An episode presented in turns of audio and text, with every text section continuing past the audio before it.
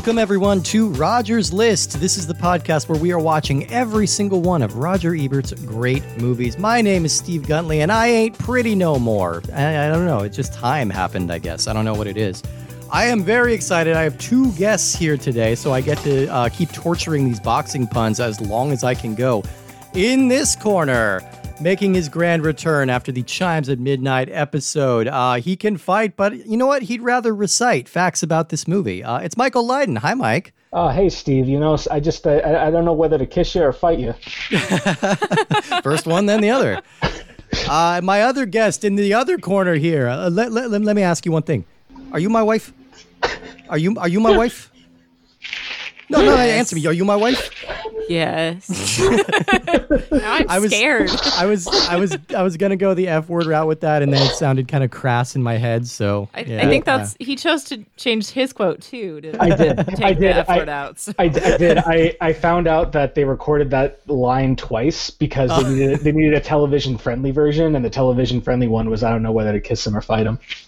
oh, okay. okay. All right, fair enough. Uh, it's Nicole Vitisse. Hi, welcome back, Nicole. Thank you. Thank you for living in the same house as me and being on the same show.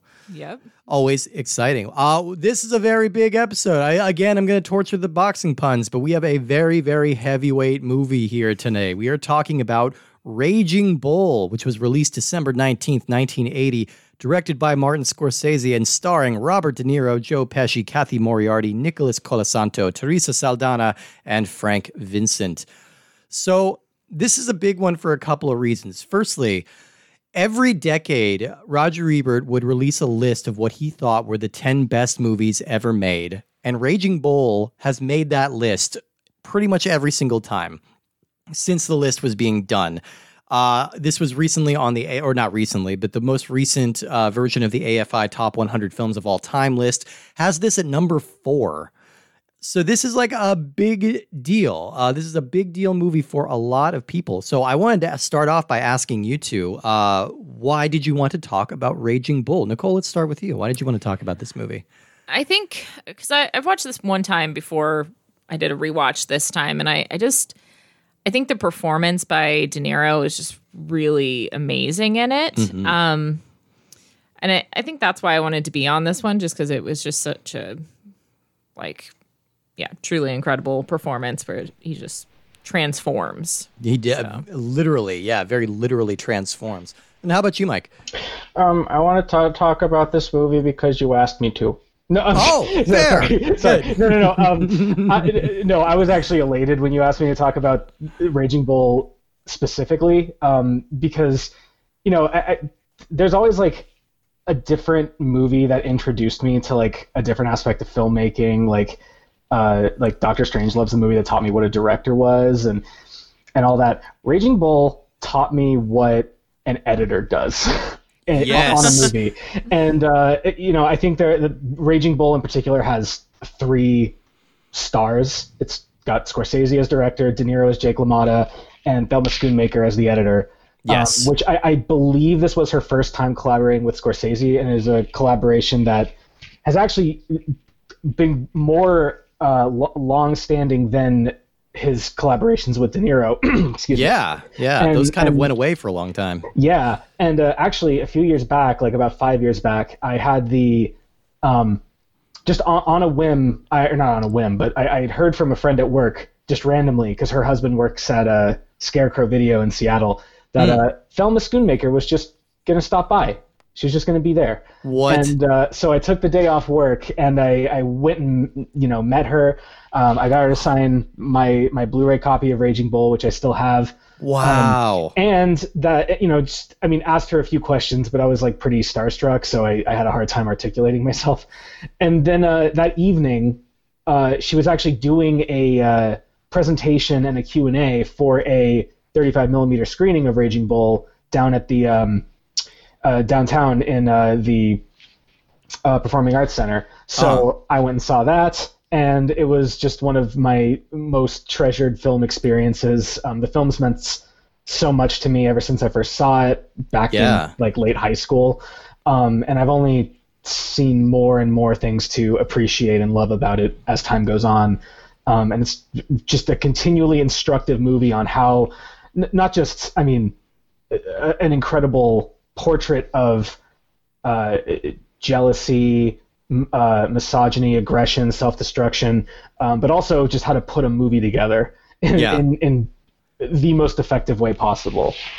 That's amazing that you got to meet Thelma Schoonmaker. That's I- like she is she is editing royalty. Yeah, I- I still have chills. Like she, I- and she's such a. By the way, such like one of the nicest, most like kind people I've I've ever spoken to. Um, That's in amazing. any context. So yeah, Well, she is she is one of the two people alongside De Niro who won Oscars for this movie. Probably should have been more. Still a point of contention, but we'll get into that in a little bit.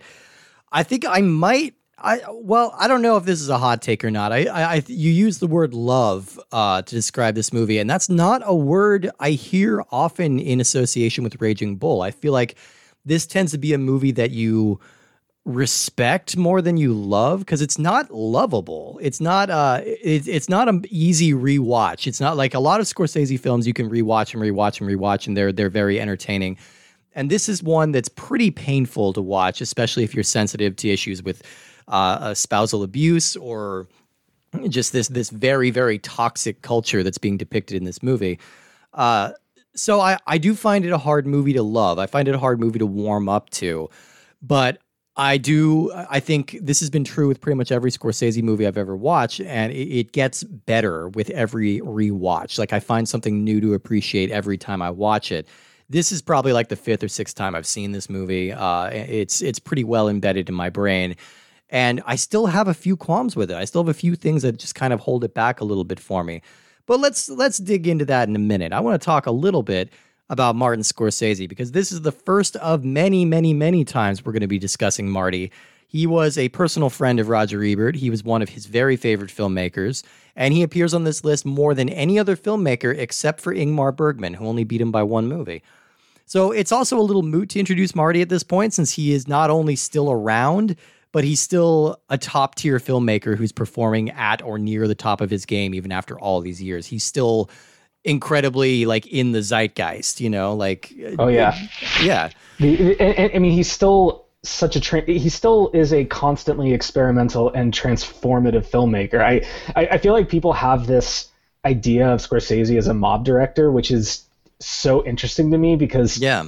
as far as I'm concerned, he's made like at most four straight mob movie, really three, because Mean Streets isn't really a mob movie. Not really. So you got what do you got? You have uh you Like have Good Goodfellas, Casino, Casino, The then I- Irishman. I, would say The uh, Irishman, which which even then, you know, I would more of I would say a, a, a religious tale about o- old age and ha- having lived a life of violence Yeah. um, and coming to terms with that.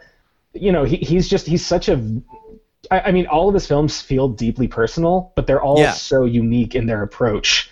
And I never really feel like he's made the same movie twice, except maybe Casino is basically Goodfellas again. I, I remember seeing Wolf of Wall Street uh, like seven years ago and just thinking like, how is this like a 70 year old filmmaker like still making something that's this like fresh and exciting and new and energetic, you know? Like it's it's really very impressive that he can still do that after all this time. So a little bit about Scorsese. Uh, he was born in 1942 in New York City. He was the son of Sicilian immigrants. And when he was a kid, he had really severe asthma, so he wasn't allowed to go out with all the other kids and play. So his parents took him to the movies a lot. And he became a little obsessive about it. He used to go to every single movie that he could see. And then when he became of age, he wanted to become a film director. So he went to NYU's Tisch School of Performing Arts and he made a few outstanding uh, student films. He directed uh, his feature debut, uh, Who's That Knocking at My Door, which stars a young Harvey Keitel, and it was edited by Thelma Schoonmaker. I, I think that was their first collaboration uh, overall. Oh. and then Oh, I think she dropped out for a while. Um, so uh, yeah, they, they would both go on to collaborate him for the rest of his career. His big break came in 1973 with Mean Streets, which he shot with Keitel and an up and coming Robert De Niro. And then three years after that, he would reunite with Taxi Driver, and uh, the rest is kind of history from there. We're going to go into more detail on all of those movies separately because they are all on the list. I think the important thing to note about this particular stage of Scorsese, Scorsese's career is that he was at a bit of a low point. He had just come off his first big commercial and critical failure, which is a musical called New York, New York. uh, and he was hopelessly depressed and addicted to cocaine, which caused a nearly fatal overdose that put him in the hospital. While he was in the hospital, he was visited by his good friend Robert De Niro, who brought him the book of Raging Bull and said, I think we should make this, but I'm only going to do it if you kick this uh, drug thing, which he did. And Scorsese still credits that moment with saving his life. So this movie literally was like therapy. This was this was rehab for Scorsese as he was going through it. And I do want to jump, uh, talk a little bit about Robert De Niro since this is the first time he's coming up on the show. Uh, he was kind of at the height of his powers when this movie was made. So he was he broke out with Mean Streets and Taxi Driver. He got an Oscar for playing young Vito Corleone in Godfather Part 2, and he was just off a starring role in the Best Picture winner of 1978, The Deer Hunter. Uh, so critics and audiences were kind of already lining up behind him to say like, okay, this is the guy. This is the next big guy, like who's going to be the greatest actor of his generation. And so everything that he was doing was kind of pushing the boundaries at that time which is kind of weird to think about when you look at De Niro now, right? Like Nicole, I remember when we were watching the AFI list where De Niro comes up a lot. Like I remember you being really taken with him and really impressed by him because you were more used to seeing like latter half De Niro, right? Yeah, which is just so bland, and you know he's always just playing this old man who's upset about something. I he's playing know. a dirty grandpa a lot of the time. Like most of these movies, he's a dirty grandpa. Occasionally, he's a Showtime, I guess. I don't know, or a Meet the Parent. It, you, know, in in his defense, I, I do think he kept up a pretty stunning pedigree for like three decades before he oh. was just like, you know what? There's a lot of money to be made in just showing up in in Ben Stiller movies. And yeah, uh, yeah, he did this mob comedy in 1999, which was like a big, broad, across the board hit, and everyone's like, oh my god, we can, we you know, De Niro could do comedy. Let's let's put him in every comedy now. Yeah, and, and I, I, think that's where I was introduced to him, which you know I, I wasn't raised watching like old movies like this. Right. So. Yeah. Yeah, it's more likely like if you're around, well, even like Mike, you're a bit younger than me. If you're around your age, like was your was your first De Niro like Meet the Parents or something it like probably, that? It, it probably was, but the thing is, I, I couldn't like register that as Robert De Niro. Like I, that's probably literally the first time I saw him, but the first yeah. time I like knew the name Robert De Niro was probably Taxi Driver, and just because I was like really getting into Scorsese in like late high school, so I was just like, yeah, Mean Streets, uh, Taxi Driver, Raging Bull, King of Comedy, um, and and like that's kind of how I got to know him, and then kind of taking a step beyond that and finding you know l- looking at his work beyond Scorsese even, um, and just seeing what an incredible actor he was and a revolutionary actor, even kind of like taking the um, taking the method approach kind of even beyond what Brando and and like Burt Lancaster and whatnot did before him. Yeah. Um, and and just adding this level of of rawness and and like really kind of shedding all sense of it even being a performance was uh, he, he really was, startling. You watch him now and you read about his back behind the scenes like motivations and everything like that, and he he was so unbelievably focused and like interested in pushing the boundaries and really like pushing himself to see what he can do. And he was kind of the big driving force behind Raging Bull. Like he was kind of he he was the one who saw the glimmer of an idea in the uh, autobiography which he didn't like. Like he remember he said he read the book, he thought it was written amateurishly, but he thought like there's a there's a story here. There's something to this and he was instrumental in like casting a lot of the people in this movie and like bringing in you know a lot of this was just kind of built off of his instincts the decision to shut down production for four months to gain 60 pounds was his idea and it was an incredibly dangerous idea that shouldn't have worked as well as it did because I feel like it's it's putting a lot of pressure on other actors. But he he really raised the bar with Raging Bull. Oh yeah, and, and Scorsese kind of had a similar approach to him too to the book because he, he didn't really like it either. Um, but he, he fixated on particular scenes and he he uh, understood that, and this is something I kind of wish that every uh, every filmmaker doing a biopic would would internalize that yeah. you're never going to get this man's life into a movie or any person's life into a, a two hour narrative film. So instead, he fixated on this this this idea of self destruction and um, projected rage and the sense of atonement almost that like the this this self punishment. Um, I think the line that he had he latched onto was he fought like he didn't deserve to live, Yeah. And, uh, and, and just kind of making that essentially the thesis statement of the movie and building out from there rather than just trying to, you know, cram the life of Jake LaMotta into a film because think- that just can't be done. That's the brilliant thing. I think anytime you have a biopic that starts with someone like as a child and follows them to their death, I'm going to tune out because I know we're going to gloss over a lot. It's going to be a very big showy performance, but it's not going to have a lot of substance, you know. So I think a good like parallel to this, there's a movie that came out in 2016 called The Bronx Bull, which is based on the same book, uh, and it is exactly that. It is a uh, birth to death kind of take on Jake LaMotta, who was not dead at that time, but it was like a, a, a- it was letting LaMotta tell his own story, so it had a couple of flaws to it, but it was also shown that this was all being caused by an abusive father. And then there's some stuff about him being an enforcer for the mob, which like Scorsese was smart enough to cut from the movie. And like it, it's that's a good like distinction if you want to see like a way this could be done well versus a way this could be done poorly. Watch the Bronx Um, Bull. Why would anyone make a movie, another movie about Jake LaMotta when this Right? already exists? Like, I know. It, oh it my was, god. Yeah, it's it's crazy. So a little bit about the development of this movie because it's fascinating, and then we can jump into a discussion. But so as I mentioned, uh, De Niro was one of the the one who brought the source material to Scorsese's attention. Uh, the book Raging Bull: My Story came out in 1970. It was the autobiography of Jake LaMotta. And uh, he brought it to Martin Scorsese while he was shooting Alan, Alice Doesn't Live Here Anymore, which is back in 1974. So they've been working on this for a while uh, Scorsese had to be convinced because he didn't like the book. He hated sports and he didn't understand the sports, the, the, the appeal of the story, saying like the story of a boxer and his brother trying to outrun the mob had been done to death.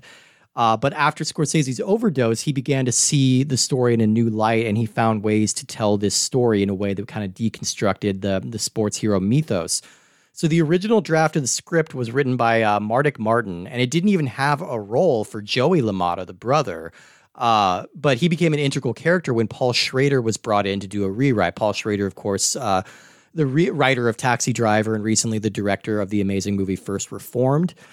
Uh, so, other than De Niro, the cast was unknown. Um, Cathy Moriarty was 19 years old, and De Niro picked her because he saw a picture that was taken for like the New York Times of a disco scene. She was like the centerpiece of the picture, and he thought A, she was really beautiful, and B, she looked exactly like Vicky LaMotta. The fact that she could act was kind of gravy. Like, no one really expected that, but it turns out she's like a pretty amazing actress. And then Joe Pesci, Joe Pesci was a child actor for for a couple years, and uh, by the time this movie was being made, he'd been retired. He'd been out of acting for about five years. Was working in an Italian restaurant. De Niro just happened to see him uh, playing a, a thug on a TV show, and just kind of had an instinct about the guy. And then they reached out to him at his Italian restaurant and asked him to be in this movie. And both he and Cathy Moriarty got Oscar nominations for that. And that that's the the the amount of luck that went into that is just like insane. Just being picked out of the street like that is insane to me. Could you imagine you're you're like a young 19 year old actress, or not even an actress at that point, Just a, just a girl picked going to a disco. and, and you have to play opposite Robert De Niro. But yeah. the funny thing I read though was that part of the reason they picked her was because she didn't actually really know who he was because you know she was young. Like Yeah, a lot yeah. of young people like don't pay any attention to like who's a Oscar nominee or whatever. So she didn't even realize, and that was kind of she was able to. And she it off. she kind of grew up in these neighborhoods that are being depicted in the movie, so she had an authentic- authenticity to her that really worked in her favor. Uh, Yeah, so during the tr- oh yeah, go ahead. Oh, I'm sorry. I was just gonna say, and, and Joe Pesci too. Like, I, it- it's weird. I feel like there's still this cultural association with him and De Niro as almost brothers, even Yeah. though they've really only been in a handful of movies, all directed by Scorsese, together. And I, I believe this is the only one where they're actually playing brothers, or even Yeah. characters who are close at all, other than the Irishman. Yeah, it might be true. Yeah, yeah, because yeah, I don't think he and uh, uh, Tommy had very many scenes together in Goodfellas. you I guess know, like, Casino, just- they're Casino, they're close too, but it, Casino's you know, the one I've seen the least. I think I Me- saw that once. I don't really remember it very well. yeah. Uh, but so during the training sequence, De Niro worked closely with Jake LaMotta behind the scenes, uh, with the real Raging Bull serving as his boxing coach. And uh, apparently, he was had a natural gift for it. And LaMotta was very impressed. He said he was a tough enough guy that he was really like getting it. So De Niro famously put on 60 pounds for the latter part of this movie since he and Scorsese didn't want to do any like phony looking prosthetics. Uh, and this was accomplished by shutting down the production. And De Niro moved to northern Italy and just went on a pasta eating binge. He just ate, ate, ate, ate, ate, ate, ate, and just spent four months doing nothing but eating in northern Italy which sounds kind of amazing to me. I don't know. Probably drinking. Too, Probably drinking. Yeah, a lot of drinking, a lot of yeah. Uh, and this really took a toll on his health. He was having heart palpitations. His his speech was getting slurred. He was having trouble breathing. So when you see him struggling for breath later in the movie, that's not a performance choice. That's De Niro. He effectively had to go from the best shape of his life to the worst shape of his life in four months, which yeah, is I, insane.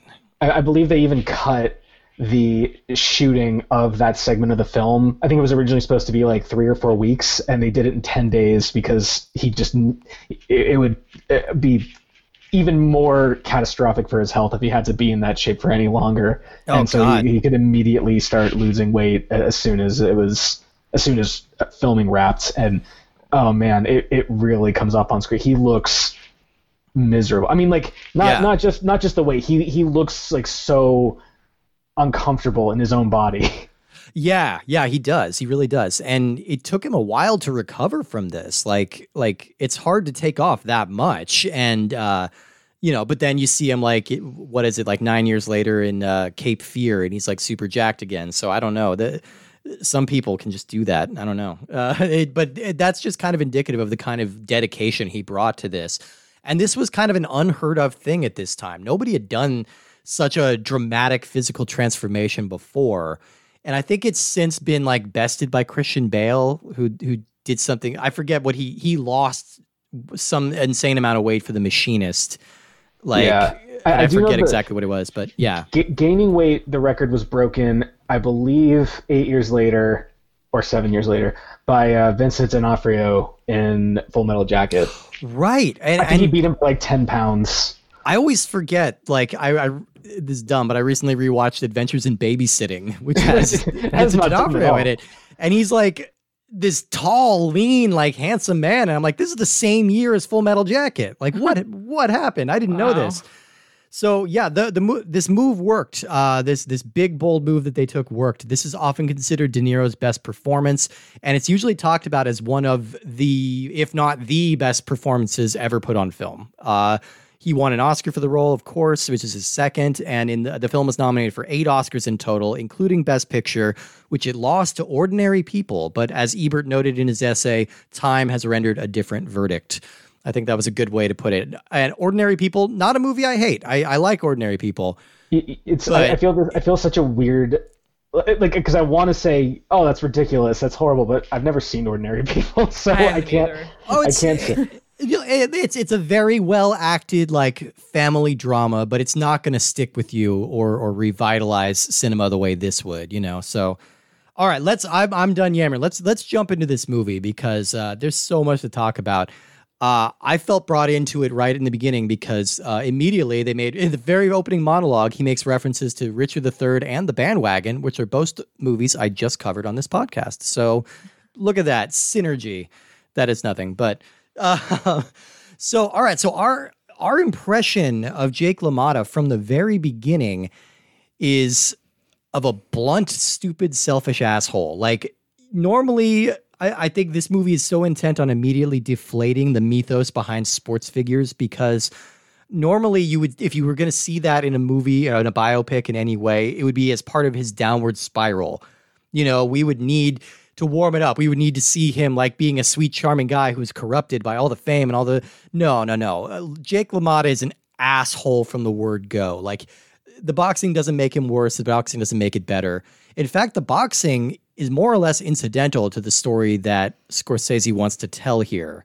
For as much as this is revered as a boxing movie, this could be anything this could be any sport for as much as like uh, Scorsese cares about the ins and outs of it. Am I crazy about that? I don't know. No, would, this be, it, would this work as Jake LaMotta lacrosse player?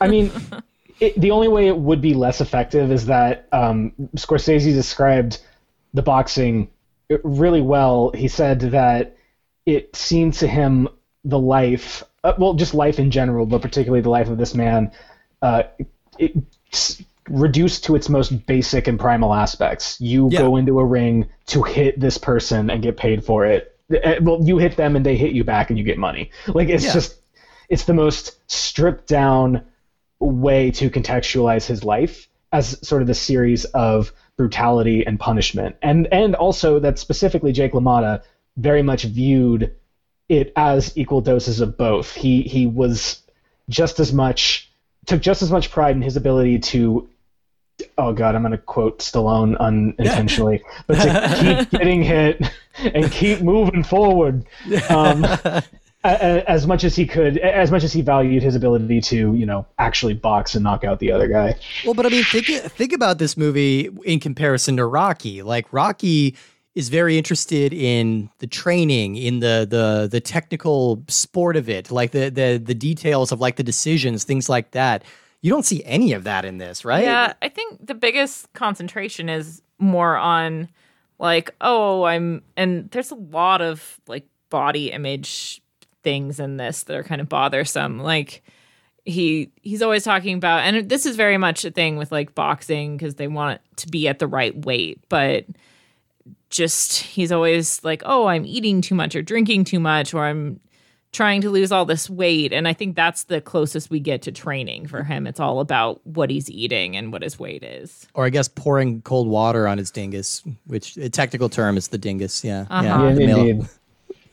I mean, yeah, We're yeah. reading that in a biology textbook. the dingus malingus is uh, the Latin for that. Uh-huh. um, yeah, no, but you're exactly right. Like, like we we don't really see. There's no training montage. We don't see. He he doesn't hit any like sides of beef. He hits people, and uh, he's just kind of a monster from the get go. It's not even until he meets Vicky for the first time that we see even a glimmer of charm.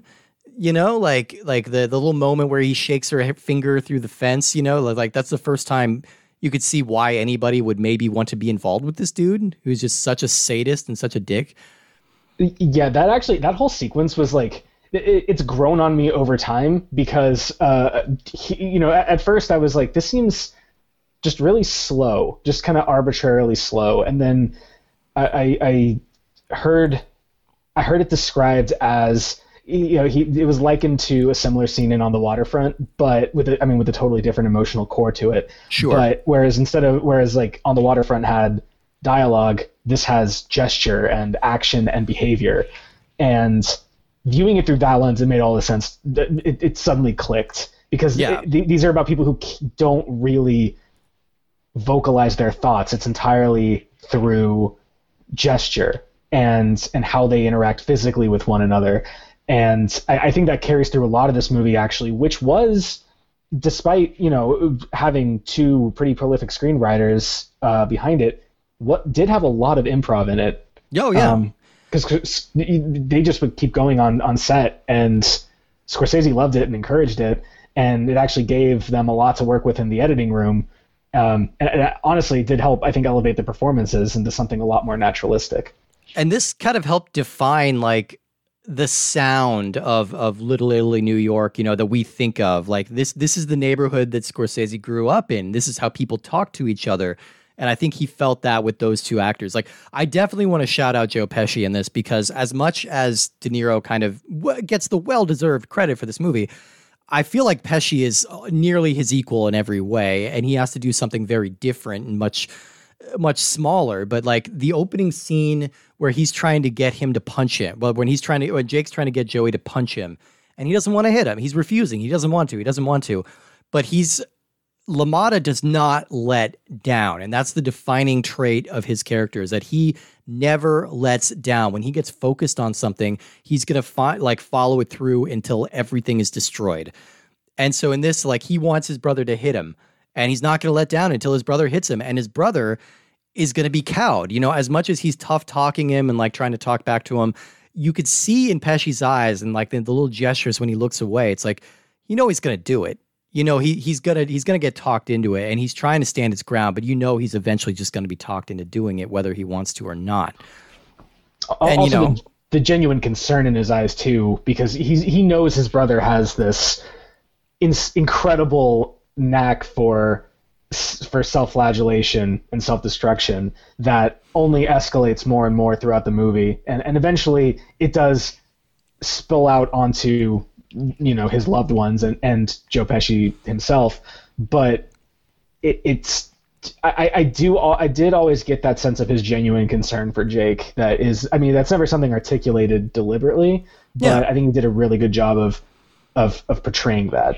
Yeah, I, I think he's really excellent in this movie. I don't know, and yeah, so the the picture that we're getting of Jake is not terribly flattering. Uh, you know, and we we get the great moment where he first meets Vicky at the pool. He first sees her, and we get this very cool trick that Scorsese is going to use throughout the movie. In that uh, time slows down a little bit, like the sound doesn't go away. There's no like musical montage or anything, but it we're in slow motion. And this is what we see. This is what uh, uh, Jake sees when he becomes fixated on something. So in this case, it's he's fixated on her beauty. Later, when he's looking at her or at Salvi or any of these other people, it's because he's he's teeming with this jealousy that he just can't get past. And it really helps bring us into his mind in a very subtle way. It's just like the world kind of goes away, except for this one thing that he needs to destroy. And it, it's a really beautiful shot. Um, and Moriarty in this opening scene, it's a very interesting courtship when he first meets Vicky and they're kind of going back and forth because he's very blunt and kind of confident in telling her what to do. You know, come closer, come let me put your arm around you, you know. But she is matching his gaze at every moment. And you get the sense that this is not a girl who's going to do something if she doesn't want to do it. You know, so there's they're they're kind of they're they're sparring in a sort of way. Like they're like she's she's proving that she's his equal, right? Like I don't know, are you seeing that? Yeah, um, I, I the the movie my mind kept going to just as a as a comparison of another like landmark performance by a larger than life actor, um, and, and someone having to act against him is There Will Be Blood, and and I yeah. one, another one of my favorite movies. But I, I will say, and, and I think that this is actually intentional, but the, that Paul Dano is very much outmatched and overpowered by Daniel Day Lewis. I think that's intentional in that oh, film. Oh yeah, yeah. But I would never actually, despite the uh, in- incredible disparity in prestige of of these two actors going into it between uh, Cathy Moriarty and Robert De Niro. I would never describe their on-screen relationship in that way at all. I think in no way, um, other than his physical intimidation, uh, yeah. Uh, is she ever overpowered by him as a performer or as a or as a character. I, I think that she really is able to hold her own, which is it, it, it, it, entirely a testament to Cathy Moriarty's performance. Yeah, I think there's a there's an impulse to treat like an abused character like this as like weaker than or or as scared or as cowed. But even when the beatings are at its worst, she still has a defiance to her, um, which sometimes yeah, which leads to some kind of uh, dramatic consequences as we see later in the movie. But yeah, I think they're they're evenly matched. I, I want to broach a question here that has been bugging me ever since the first time I watched this movie. Uh, do we think Robert De Niro is a bad kisser? Yes. Or it looks, is it looks it looks awful. Like it just looks like such an unpleasant experience. I was thinking about the same thing. His lips are like he's like consuming her. It's gross. I don't. It's v- it's very chaste and thin lipped. But but I guess my question is. Is De Niro a bad kisser or is Jake LaMotta a bad kisser? Is this a character choice? I think it's a character choice, honestly.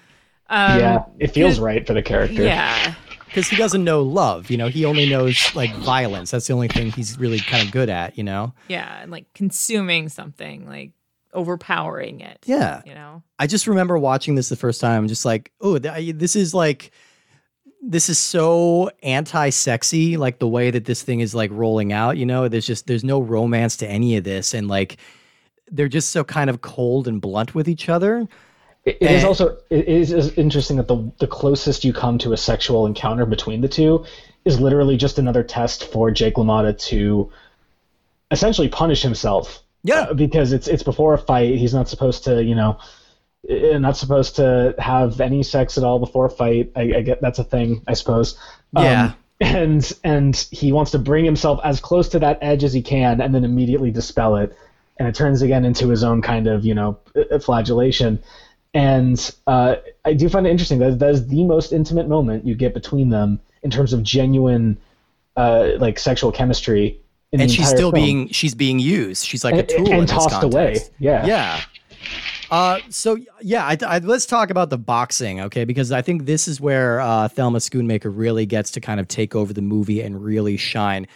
The boxing sequence, th- they're they're so incredible because while the rest of the movie is very straightforward, like realistic, like a slice of life kind of story, the boxing scenes go into high fantasy. Like the ring is never the same size. Like we get all these insane like animal squeals coming in like over the soundtrack. We get all these slow motion stylistic shots and blood spraying everywhere, opera music. Like it's very grandiose.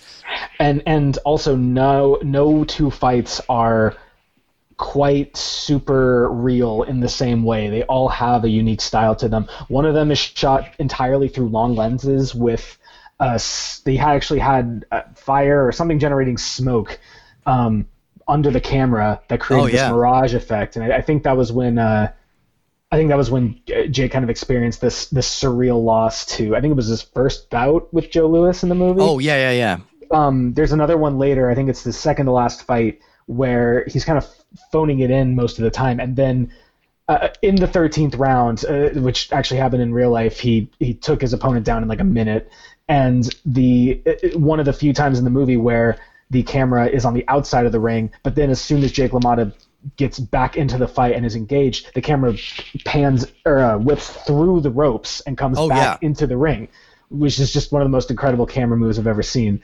Um, and then there's the psycho fight, which is the last fight in the movie. Yes, yeah, which is uh, the the long dolly shots and like the the slow motion that this shot of like uh, Sugar Ray like looming over him. What did you want to say, Nicole?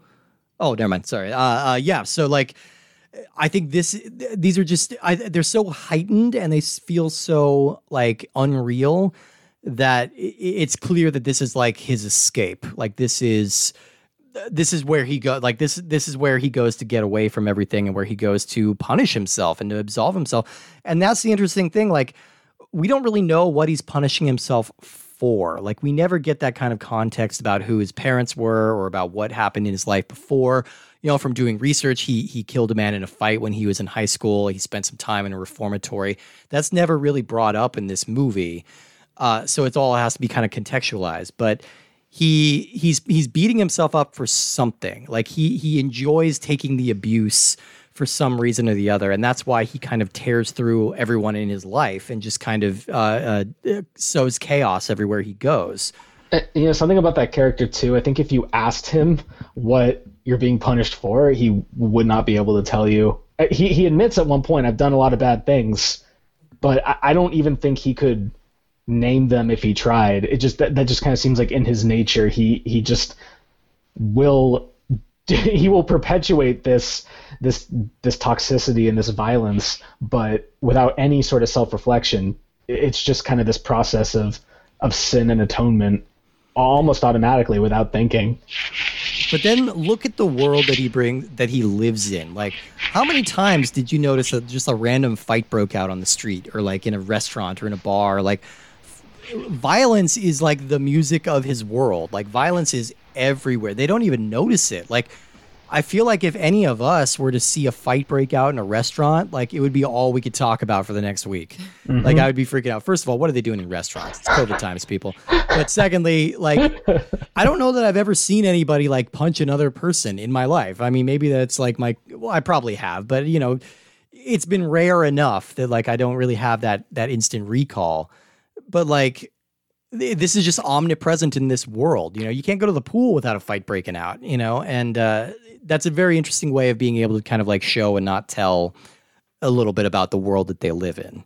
Yeah, which is, uh, I don't know, I, I think it's a great choice. Um, I wrote in my notes just the most toxic men ever. And I think that was in relation to, uh, so after when, when the, the, the two brothers and their wives are sitting around and like De Niro starts sniping at Vicky and then Pesci just immediately starts tearing into his wife. Kind of, you, you get the sense that it like you don't get the sense that he's a nice guy, Joey. Like he, he's he's clearly like not very nice to his kids and family. Like we see him later, he's threatening to stab his son if he doesn't like eat his food, you know. But like. It, it feels like it's being passed, like a baton being passed. It's like, all right, I'm being shitty to my wife. Now you got to be shitty to your wife, right? Yeah, like like don't make me don't make, make me look like I'm bad. We're Yeah. all bad. or that like I'm weaker than my brother or something Yeah. like that. It's it becomes this power play. And because of the era, because this is like the 40s, 50s, 60s, like these women are very much trapped in these marriages. It's not that they don't think they can do better or want to escape. They feel very much trapped, you know, whether it, this is one of the few films that Scorsese did where religion really doesn't play a big part uh, or a part really at all.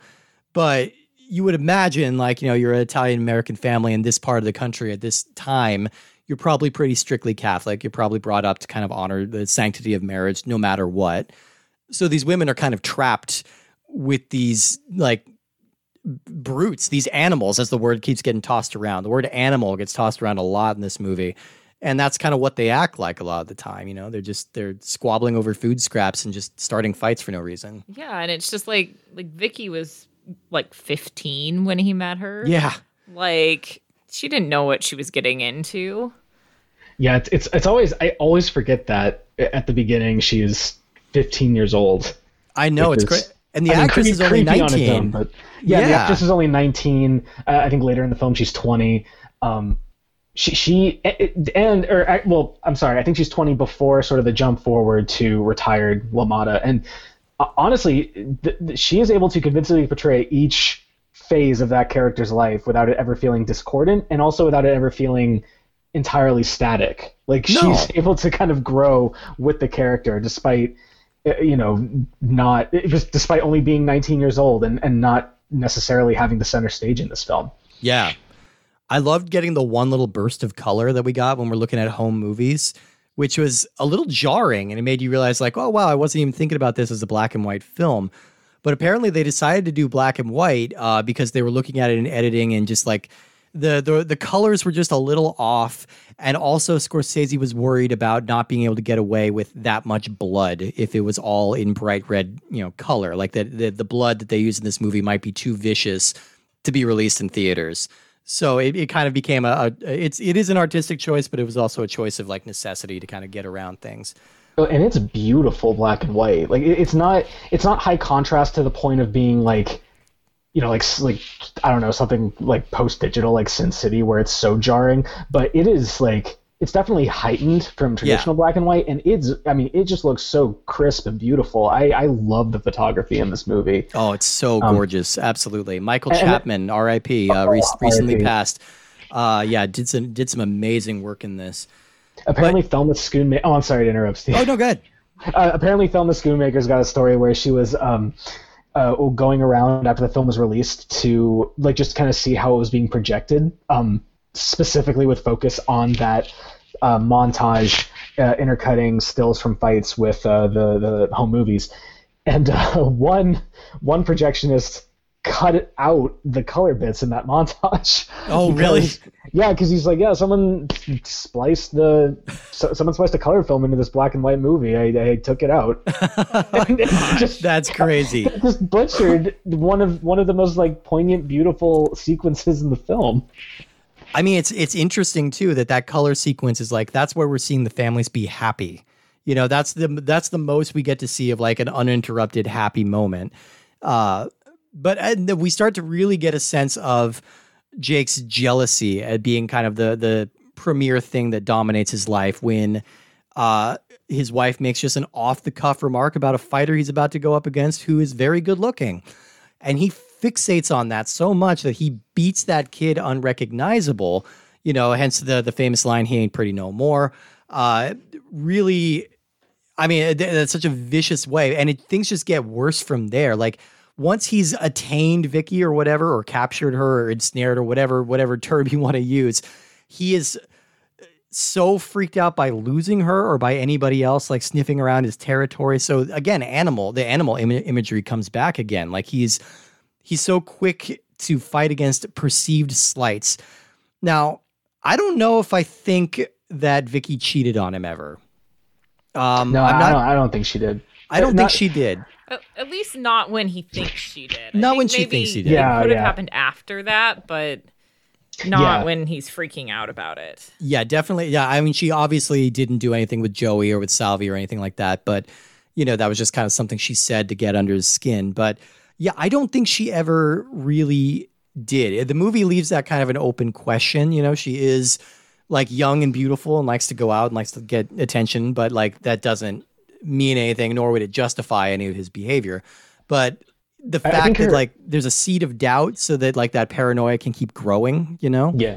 I think her affection for Jake is genuine, which is part of what makes it so, I, I mean, really so tragic that, I mean, he's effectively incapable of even viewing her as a human being and, you know, unable to express himself in any way other than violence and and possessiveness and abuse. Um, and he starts I- I- becoming so much more comfortable with just uh well i don't know i guess he's never like not comfortable he's he's always like himself there's a scene where he's like kind of pacing around before a fight in like a, a living room in somebody's living room they're having a party for him he's just spitting on the carpet yep. and then he like That- takes that- vicky that back actually- and, like that always pissed me off so much. that he spit on the carpet It's just so rude. Who it's incredibly rude yeah who would do that and, and and I mean, yes, I putting putting aside the like actual physical and emotional abuse he puts the people in his life through.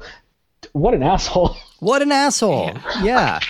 I mean, and that's the same scene where he just feels comfortable just like smacking his wife around in front of a room full of people who are like here to root for him, you know? And you know, we we get the sense that like his great ambition is to to get a shot at the title, to be a contender. But he doesn't really vocalize that himself. Like you get a sense it's a little bit of Joey kind of pulling the strings as his manager, but like the one really kind of uh, uh, human sympathetic moment we get is when he has to throw that title fight and he's sobbing back uh, in, the, in the back room. Like that's the one kind of sense that you get that this really was important to him. But he also very casually agreed to throw the fight. Like the idea was brought to him, and he's just like, "Yeah, what else?" You know, he he just he just does it. But Well, I yeah. also think it was he didn't know how hard it would be for him because he he thought the other person would be like a worthy opponent, but then he's like, but no, like it was it was so hard to do it because the other person and I don't know how true it is, but he he was like the other person shouldn't have won. Like they they didn't really deserve it. Like yeah, he was clearly like stumbling after one hit, you know, so he felt like he's not just throwing it, he's throwing it like to somebody who didn't deserve to to like to beat him. It, it, Uh, it also seems very true to his character that if he's gonna if he's gonna lose a fight, it's going to be in the most like blatant try nothing way possible. To you know, he, he's not going to make it look like he actually lost. No. Even, Yeah. even if he could, he wouldn't. You know, he'll. And apparently, he's to this day the only boxer who is admitted to deliberately throwing a fight. Yeah, yeah, he was very uh, he was very open and honest about everything in this movie. There's a famous story where uh, LaMotta watched this movie for the first time with uh, one of his many wives, and he was kind of disturbed by the depiction he was seeing. And he turned to his wife and he said, "Was I really that bad?" And she said, "You were so much worse." So, and that's something that he kind of came to admit and came to own and came to try to uh, redeem himself for a little bit later in his life. But I think this movie kind of helped him come around on that. Uh, but it's still like it's jarring to see somebody like acting like this the entire time. So this all culminates in I think the the emotional climax of the movie. I think is where uh, he accuses his brother of sleeping with Vicky. Uh, who there's no evidence of this. Uh, you know, uh, Joey had got into this really, really nasty fight with Salvi where he's hitting him with the car door and like it just turned into this all out brawl when he saw Salvi out drinking with him. But he never explained why he got him into that that much trouble. And so Jake gets super suspicious and he confronts Vicky about it and she just loses her top. She says, "Yeah, yeah, I fucked everybody. I fucked everybody." Just to just cuz she's sick of hearing all these baseless accusations. And that sends Jake over to his brother's house where he just barges in and beats the ever loving tar out of the one person in the world who loves him unconditionally. Uh, and I kept gasping at that scene. Like I've seen this movie five or six times, and the violence in that scene is still so jarring. Like the screaming in the background, the kids crying and being put through the glass window, and just like and and just the fact of who it is that he's beating on, like this guy, the the, the one piece of family who's had his back. It's also the one scene in the movie where the sound editors used uh, animal noises outside of the ring. Right, yeah. th- They do that in the ring a couple times to to kind of bring an element of, of uh, you know, to, to make it a little bit more visceral. But they bring it back in that scene, which I, I think, you know, it's in the most calm and domestic setting you could possibly imagine. I, I think that makes it all the more disturbing.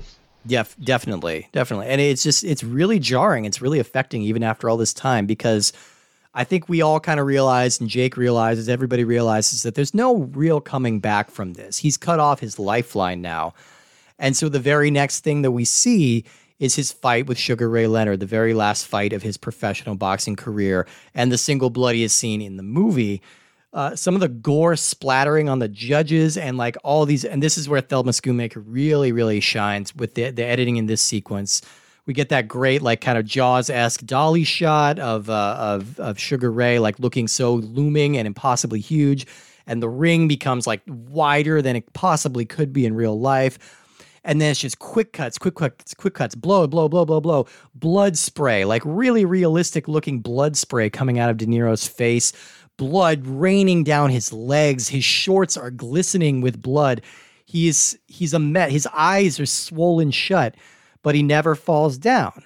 And that's his that's his one thing that he holds on to over and over again. That's the thing that makes him so fixated and so crazy and so obsessed is that he never backs down.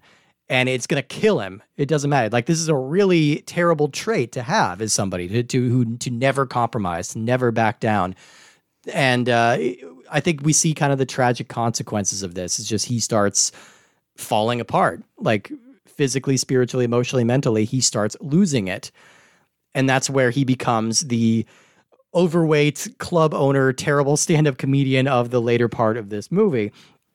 And again, like the opening shot, the opening time we see this movie is is De Niro post weight gain. Like so we know where he's going to end up but it's still really jarring to see him going from like, you know, even they were joking about him being fat in the scenes leading up to this fight, but he definitely wasn't.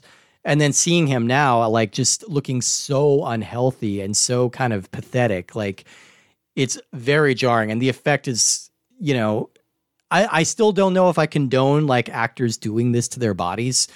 Like I feel like it's just not I don't know if I don't know that it's worth the risk, but it was it was genuinely effective to not have a fat suit here.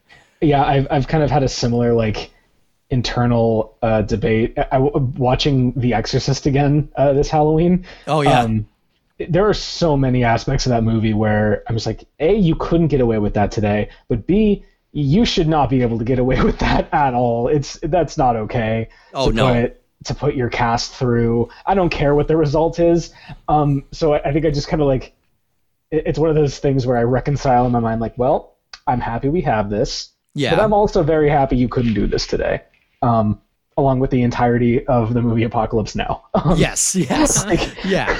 Everything that went into that. Yeah, you don't want like people firing shotguns on your set or, or just generally going crazy. Like eh, Yeah, and like I really don't want to like valorize or romanticize any sort of like abusive tendencies on a set or or dangerous uh, conditions on a set. Yeah. Um, and and you know that's I I you know I definitely take that more seriously now than I maybe did when I was like, oh, you know, you hear all these cool stories about you know.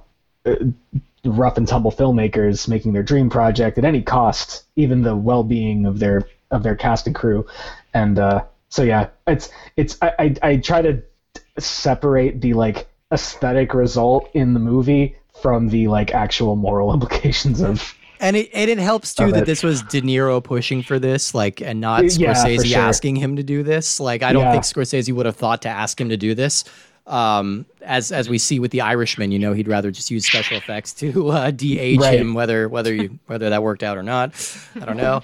Um, but yeah, that, we're, he's he's kind of in this sad like coda of his life it results with him getting sent to prison for uh, he was introducing some guys to some underage women in his club and i think the scene of him in the jail cell might be the single best piece of acting that de niro's ever done like just it's, that one isolated it's, scene it's devastating it is like, absolutely devastating it, it, including like down to the way it's shot and lit the the little slat of light that's like at the very end of the scene illuminating just his arm but also like just the the screaming and uh, it was those were padded walls, but like it They don't look like it, yeah. They don't look like it. They don't sound like it. And also by the like after like a couple takes, De Niro like actually couldn't really hear anything anymore. so Yeah. like they had to stop.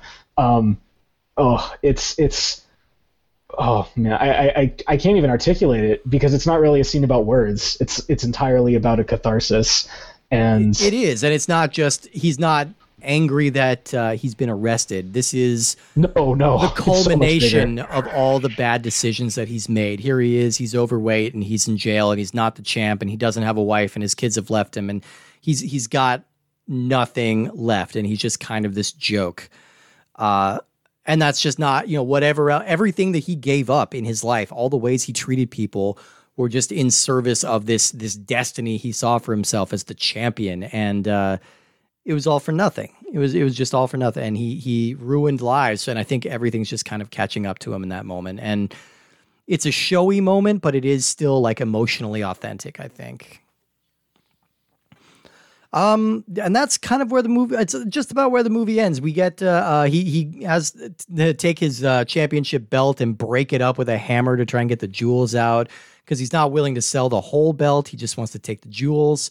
Uh, but that doesn't even work for him. And then he winds up playing these shitty little clubs. I loved how shitty the club in New York was, by the way, because like it's basically like it's too small to have a stage.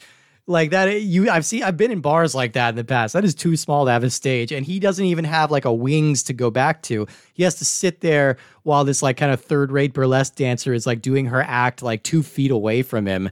He's just sitting there smoking crankily and like snapping at hecklers. He, he also just sounds so tired the whole time he's like he's introducing her he's just like yeah, fuck fuck you Yeah, the horse you rode in on Yeah, he doesn't even have the enthusiasm. At least when you see him in his club down in Miami, he's he's like living it up he's having fun. Like he's terrible at what he does, but he's having fun. Like Right. he's he's rubbing a mic on a sexy girl to see what it sounds like. Like you know, he he's he's he's doing well like being a schmooze. And here it's just like the life is beaten out of him. And we get that final moment of him uh, repeating that monologue from On the Waterfront in the Mirror, uh, which has led to a lot of confusion because for years I thought this monologue was from this movie. And then I Oh. found out it was from uh, On the Waterfront. But yeah, yeah. So I think it's one of those things like, um, I don't know, like uh, multiple lines can make it into multiple iconic movies. Singing in the Rain, in both Singing in the Rain and Clockwork Orange, you know, stuff like that. I don't know. Yeah. Well also like i mean technically none of the songs from singing in the rain are from singing in the rain Right. Yeah. Yeah. So- it's true with most which, MGM musicals. which still blows my mind but Yeah. you know um yeah so so steve uh, what what um what about this movie didn't work for you So here's here's my one thing that I'm sticking with. Um, there's kind of a personal thing of just not. I don't know. It's it's difficult for me to watch this much like abuse and like violence and and just raw rage going on all the time. Even though I understand where it's coming from, I I don't know if this is a hot take or not. I feel like this movie gets a little soggy in the middle. I think I think there are stretches where the point has been made. Like we have a really good understanding of who Jake is and why he is the way he is.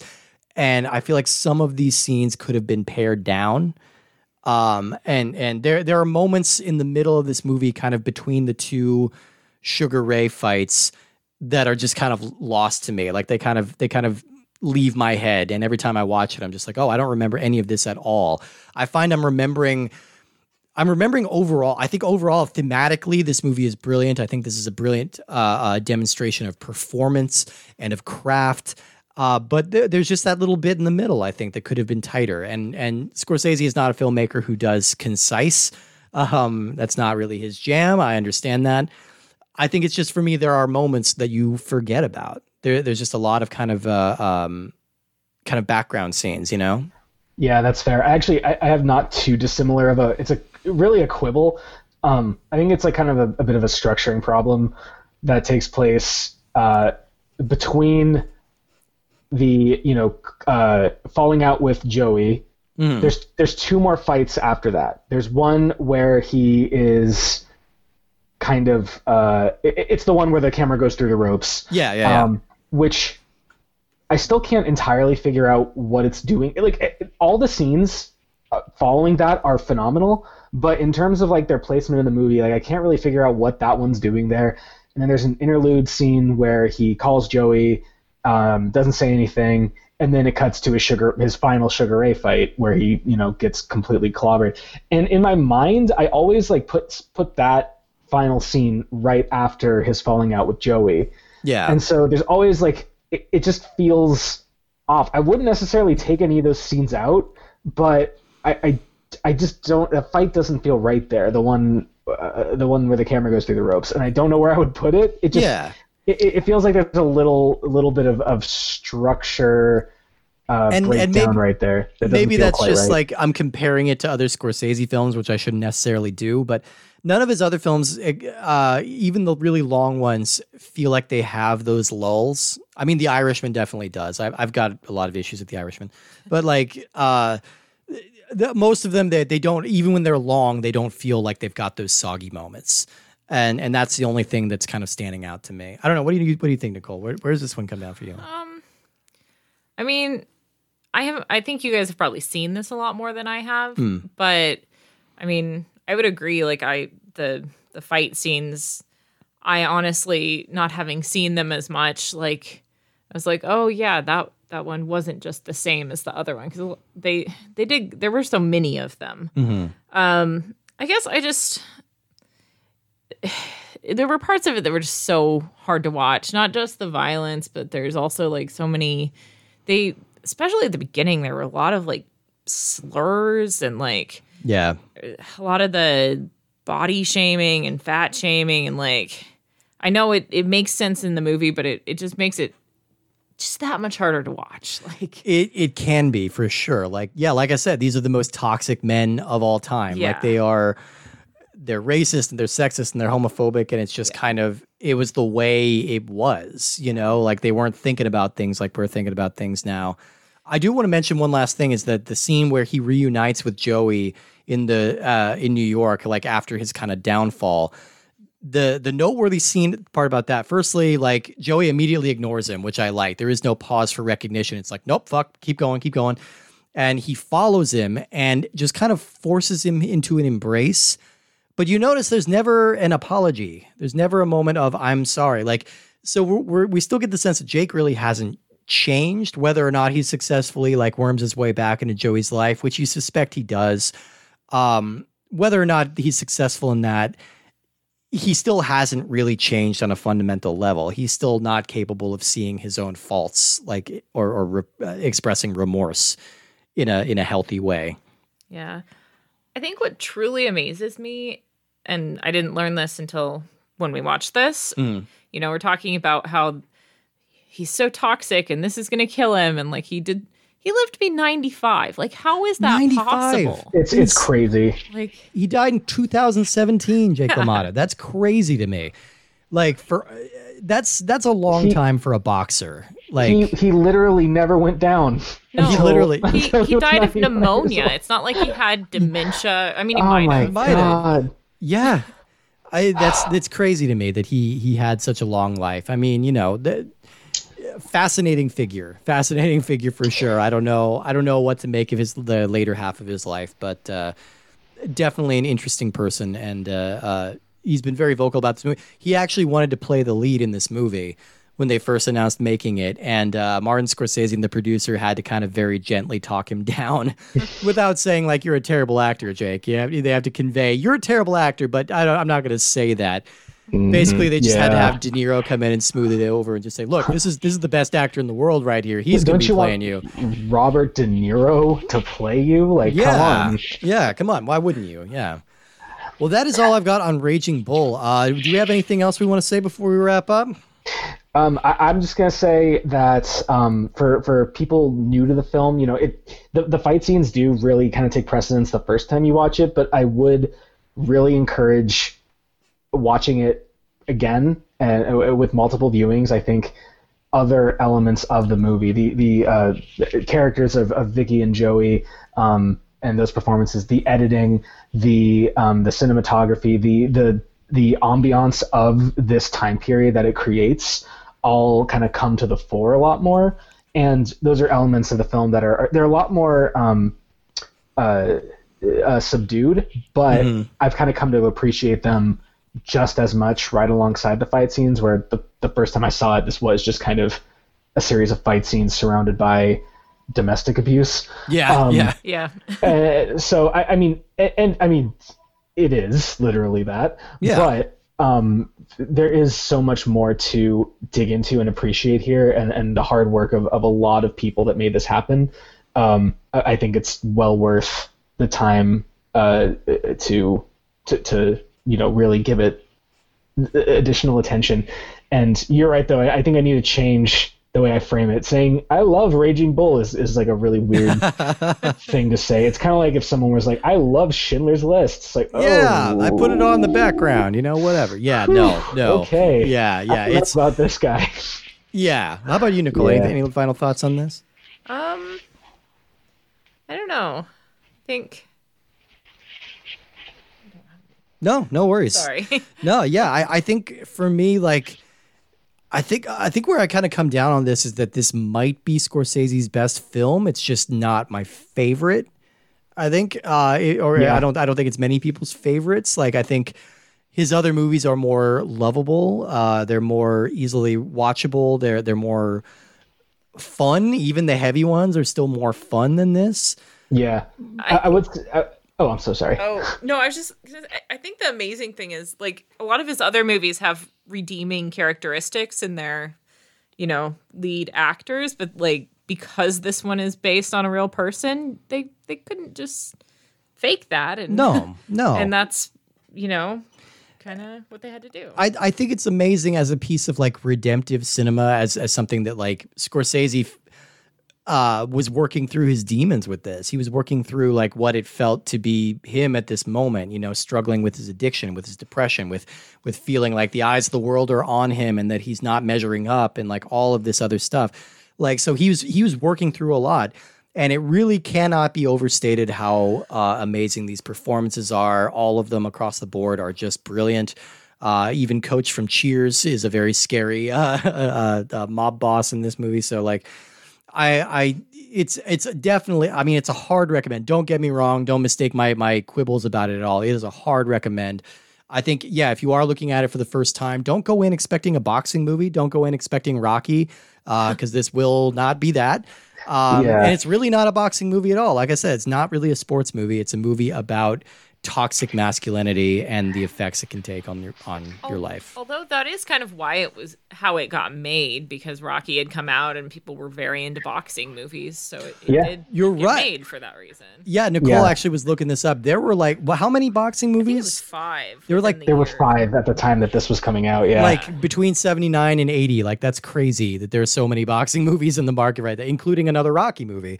So like, you know, it was in the zeitgeist and I think this really effectively kind of takes the wind out of that genre a bit and like it, it delivered something that I don't think people were expecting. Yeah. yeah, it's it's kind of like how um, it's it's kind of been a saying in throughout film history, like the best m- religious movies are made by atheists. Yeah, Um, yeah. Like like uh, Pier Paolo Pasolini's uh, Gospel according to Saint Matthew is Yeah. is a wonderful film. Um, he's he is a staunch atheist. Um, I think a similar thing could be said about about sports and, and boxing in this case because Scorsese, who as you said earlier, Steve, had zero you know athletic capability and was not interested at all in boxing Yeah. really found an emotional core that that speaks to something more universal and a lot more human um, that that he just kind of channeled through boxing and in the process made kind of the definitive boxing movie weirdly enough like it's the AFI ranked it its top sports film of all time Yeah. despite its complete disinterest with the actual mechanics of of the sport Yeah, So, it's true. Yeah. It's true. Well, thank you both so much for being here. I think we're probably the first people to ever talk about this movie. I think we've kind of discovered it. I hope we can uh, effectively disseminate it to the world. Um, so I'm thank really happy that we could share this with others oh, you're you're welcome, world. You're welcome. Uh, Nicole, thank you so much for being here and for watching for the movie me. with me. And uh, Mike, thank you as well. Do you have anything you want to plug or let people know about? Well, only because James uh, is is making me plug it. He's holding a down in my head. Um, yeah, me and uh, me and my friend James, who uh, both went to school with Steve, we have uh, our own podcast uh, about cult films. It's called The Cult Standard. Uh, where we uh, every episode we look at a different movie that has gained a cult following over time. Uh, look at maybe why that passion has formed around the movie, and decide whether or not we would uh, ultimately want to be become members of that cult ourselves. Um, and currently, we have uh, we're, we're running a bit heavy on membership cards. We've we've joined quite a few. Excellent. So, um, yeah, and then and then also a spin-off podcast that where we just go through Courage the Cowardly Dog because because hey, we're all nostalgic for our childhoods. Exactly. Yeah. Uh, oh, that one's called Courage the Cowardly Podcast, both on Spotify, Apple Podcasts, all that jazz. Fantastic. Thank you so much, both of you, for being here. Oh, yeah. One Hold more on. Oh, oh. So you didn't ask me if I wanted to plug anything. Oh, I'm sorry. Yes, I'm so you sorry. need- I thought you didn't. I didn't know. I'm sorry. Go ahead. I apologize. I'm only going to do this because I feel like it fits in with the this. So so you know if if you want to get in shape for boxing, hmm I am a personal trainer, Yes. and you can follow me on Instagram. I'm NVRX Fitness. You can probably just find Steve's podcast and And and follow her from there. Yeah, she's doing like. I'm sorry. I didn't mean to gloss that over. Last time you didn't want to plug it, so I just well, wanted. that the movie was very different. This is a very yeah yeah Mullah Day is not a very uh, boxing heavy movie.